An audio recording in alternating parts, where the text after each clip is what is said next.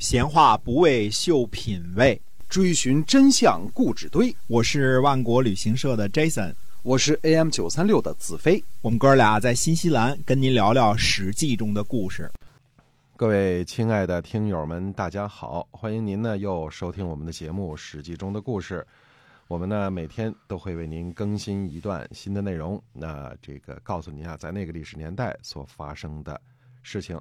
感谢您的支持，我们今天继续书接上文。嗯，楚灵王呢派着武举呢去晋国这个请求啊，这个提出请求来。那么这边呢跟着郑简公呢去打猎。那么楚灵王呢就问这个郑国的子产，他说呢，我想会合诸侯，晋国会答应吗？嗯，子产说呢，会的。嗯，因为呢。晋国的这个君主啊，在意什么安逸，不太在乎诸侯。晋国的大夫们呢，在乎自己的私利，并不努力呢匡扶国君。而且呢，在宋国盟会的时候呢，说好了晋楚的地位相当啊，晋楚匹也，对吧？嗯啊，如果晋国不答应呢，怎么样会这个面对这个盟会的约定呢？嗯。这个看来楚灵王还是挺担心的啊！你看出来这个子产这个人说话的技巧，对吧？他又讲道理。那呃，平常呢，这个我们说话的时候问个问题，答个问题，这一问一答其实很枯燥。子产在回答任何问题的时候，都给你加个原因，这样能加大你的这个说话的说服说服力啊！这个这个大家也要跟着学啊！就是我不能说问你这个生产为什么没上来呀？嗯。这个最近天气不好 对吧？对，没上来。对，这个好好的，这个把问题想想清楚，对吧？你要找出一个原因来啊。那么接着呢，楚灵王又问说：“诸侯们会来吗？”你看这个楚灵王还是挺担心的啊。这个事儿毕竟挺挺挺大的吧，对吧？子产回答说呢：“说会来的。”说为了符合这个宋国盟会的这个精神啊，就是这个弭兵之盟这个精神呢，让国君您高兴，又不会受到晋国的责备，为什么不来呢？嗯，可能不来的呀，就是鲁国、魏国、曹国和邹国这几个国家吧。嗯，因为什么呢？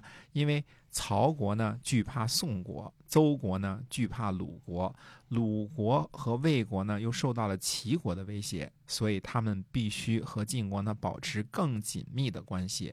其余的各国诸侯呢，只要您去邀请，哪敢不来呀？哎，你看这个讲的道理啊，这个对天下形势的分析是非常的到位的啊。那么楚灵王呢又在问说：“那么我所我能达到所有我想的这个愿望都能实现吗？就是我想达到的这些个愿望我都能实现吗？”那么子产回答说呢：“如果您求呢快意于人，那就不能；如果您和别人这个欲望相同呢，那就一定求无不得。”哎，这个第三个回答子产也是相当的这个有本事啊，就是这个前面两边说好像说这个子产比较顺着楚灵王说，对吧？其实不是，那他就是分析形势，该怎么样怎么样，当然很客气，这是应该的，对吧？那第三个问题呢，这个楚灵王问的实际上是本身是比较过分的，对吧？我所有的愿望都能满足吗？其实谁所有的愿望能都能满足啊？不可能嘛，对吧？那么，哎，这个时候呢，其实这个资产是给了个软钉子，说你要您要是说把您的欲望强加给别人，那就不能；如果说您跟别人呢同欲，那就能够，那就能够，哎，那就能够什么都能够实现，就是想着别人的欲望。所以这个资产说，呃，有德行、有道行、有本事，而且很善于表达，这个。对于楚灵王这么难回答的这几个问题啊，也是回答的非常的圆满。哎，这样呢，这个呃得到了这个晋国的允许，这个邀请也都发出了，对吧？打猎也打完了。公元前五百三十八年的夏天呢，除了鲁国、邹国、魏国和曹国借故推脱之外呢，那么楚灵王呢，呃，邀请到了所有的诸侯参加盟会。你看资产的判断多么准确啊！这几个国家各自有各自的担忧，对吧？对，哎，曹国和这个鲁国，这个怕齐国，对吧？邹国呢 怕鲁国，对吧？所以这几个国家呢，他都他都他都必须得推脱，对吧？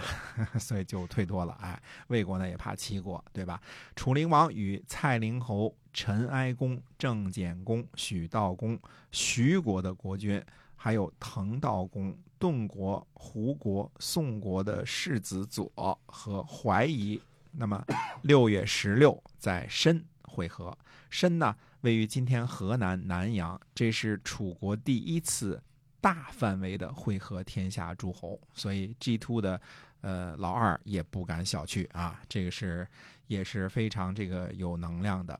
那么武举呢就进谏说了，说诸侯呢都是很看重礼的，呃，诸侯呢只会归附讲周礼的霸主。如今呢，呃，国君您第一次会合诸侯，在礼的方面呢，呃，要慎重，是否称霸成功呢？就要看这次会盟了。夏、商、周、齐桓公、晋文公呢，呃，都有各自会盟的礼仪。您想用哪一种呢？那么，宋国的这个相须呢，和郑国的子产都是很有才能的人，您可以问问这两位呢怎么选择。那么，楚灵王说呢，他说他想选择齐桓公的这个礼仪。于是呢，楚国就向宋国的相须和郑国的子产呢询问礼仪方面的事情。那么，相须和子产就说呢：“说小国习礼，大国所用，哪敢不知无不言呢？”于是呢，相须呢就贡献了公爵和诸侯会合的六种礼仪。那么，子产呢贡献了六种公爵会合伯侯、伯子男爵的这个礼仪。所以，楚灵王呢就让这个谁呢，让武举呢去监督这个，看看这个礼仪是怎么样，这个呃。这个实行的啊，以便纠正错误。可武举呢，自始至终就一言不发。楚灵王就问他说：“你为什么不纠正一下错误啊？”嗯，武举说呢，说这个每种礼仪当中啊，这六种当中我都没见过，你让我怎么纠正错误啊？就是没办法啊。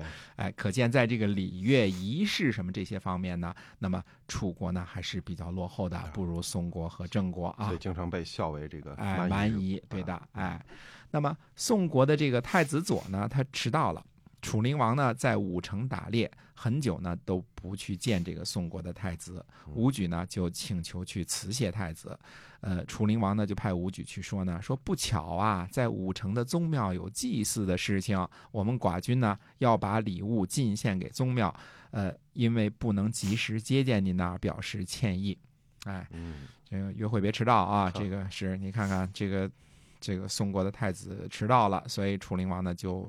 借故呢就不见他，这个很生气，因为这次会盟也准备了半年了，对吧？从正月开始，这个先留着这个郑简公跟这个许道公去打猎，对吧？然后又去这个呃晋国请示了一道，然后又发请柬，对吧？这个这个什么时候来约定是吧？这些事儿现在都六月份了，您还迟到，您宋国离着那么近，凭什么呀？对吧？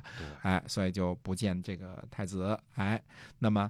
总而言之呢，这次盟会呢，申这个盟会呢，看来是，呃，除了这个有点什么宋国太子这点事儿，看来是就要马上就召开了大会啊。那么到底这个楚灵王的这次会盟会是个什么样呢？那么下回跟大家接着说。哎，会不会是一个胜利的大会、团结的大会啊？看一看啊。好，我们今儿啊，这个史记中的故事呢，先跟您讲到这儿。那希望您呢，这个继续关注我们。我们下期呢，再会。再会。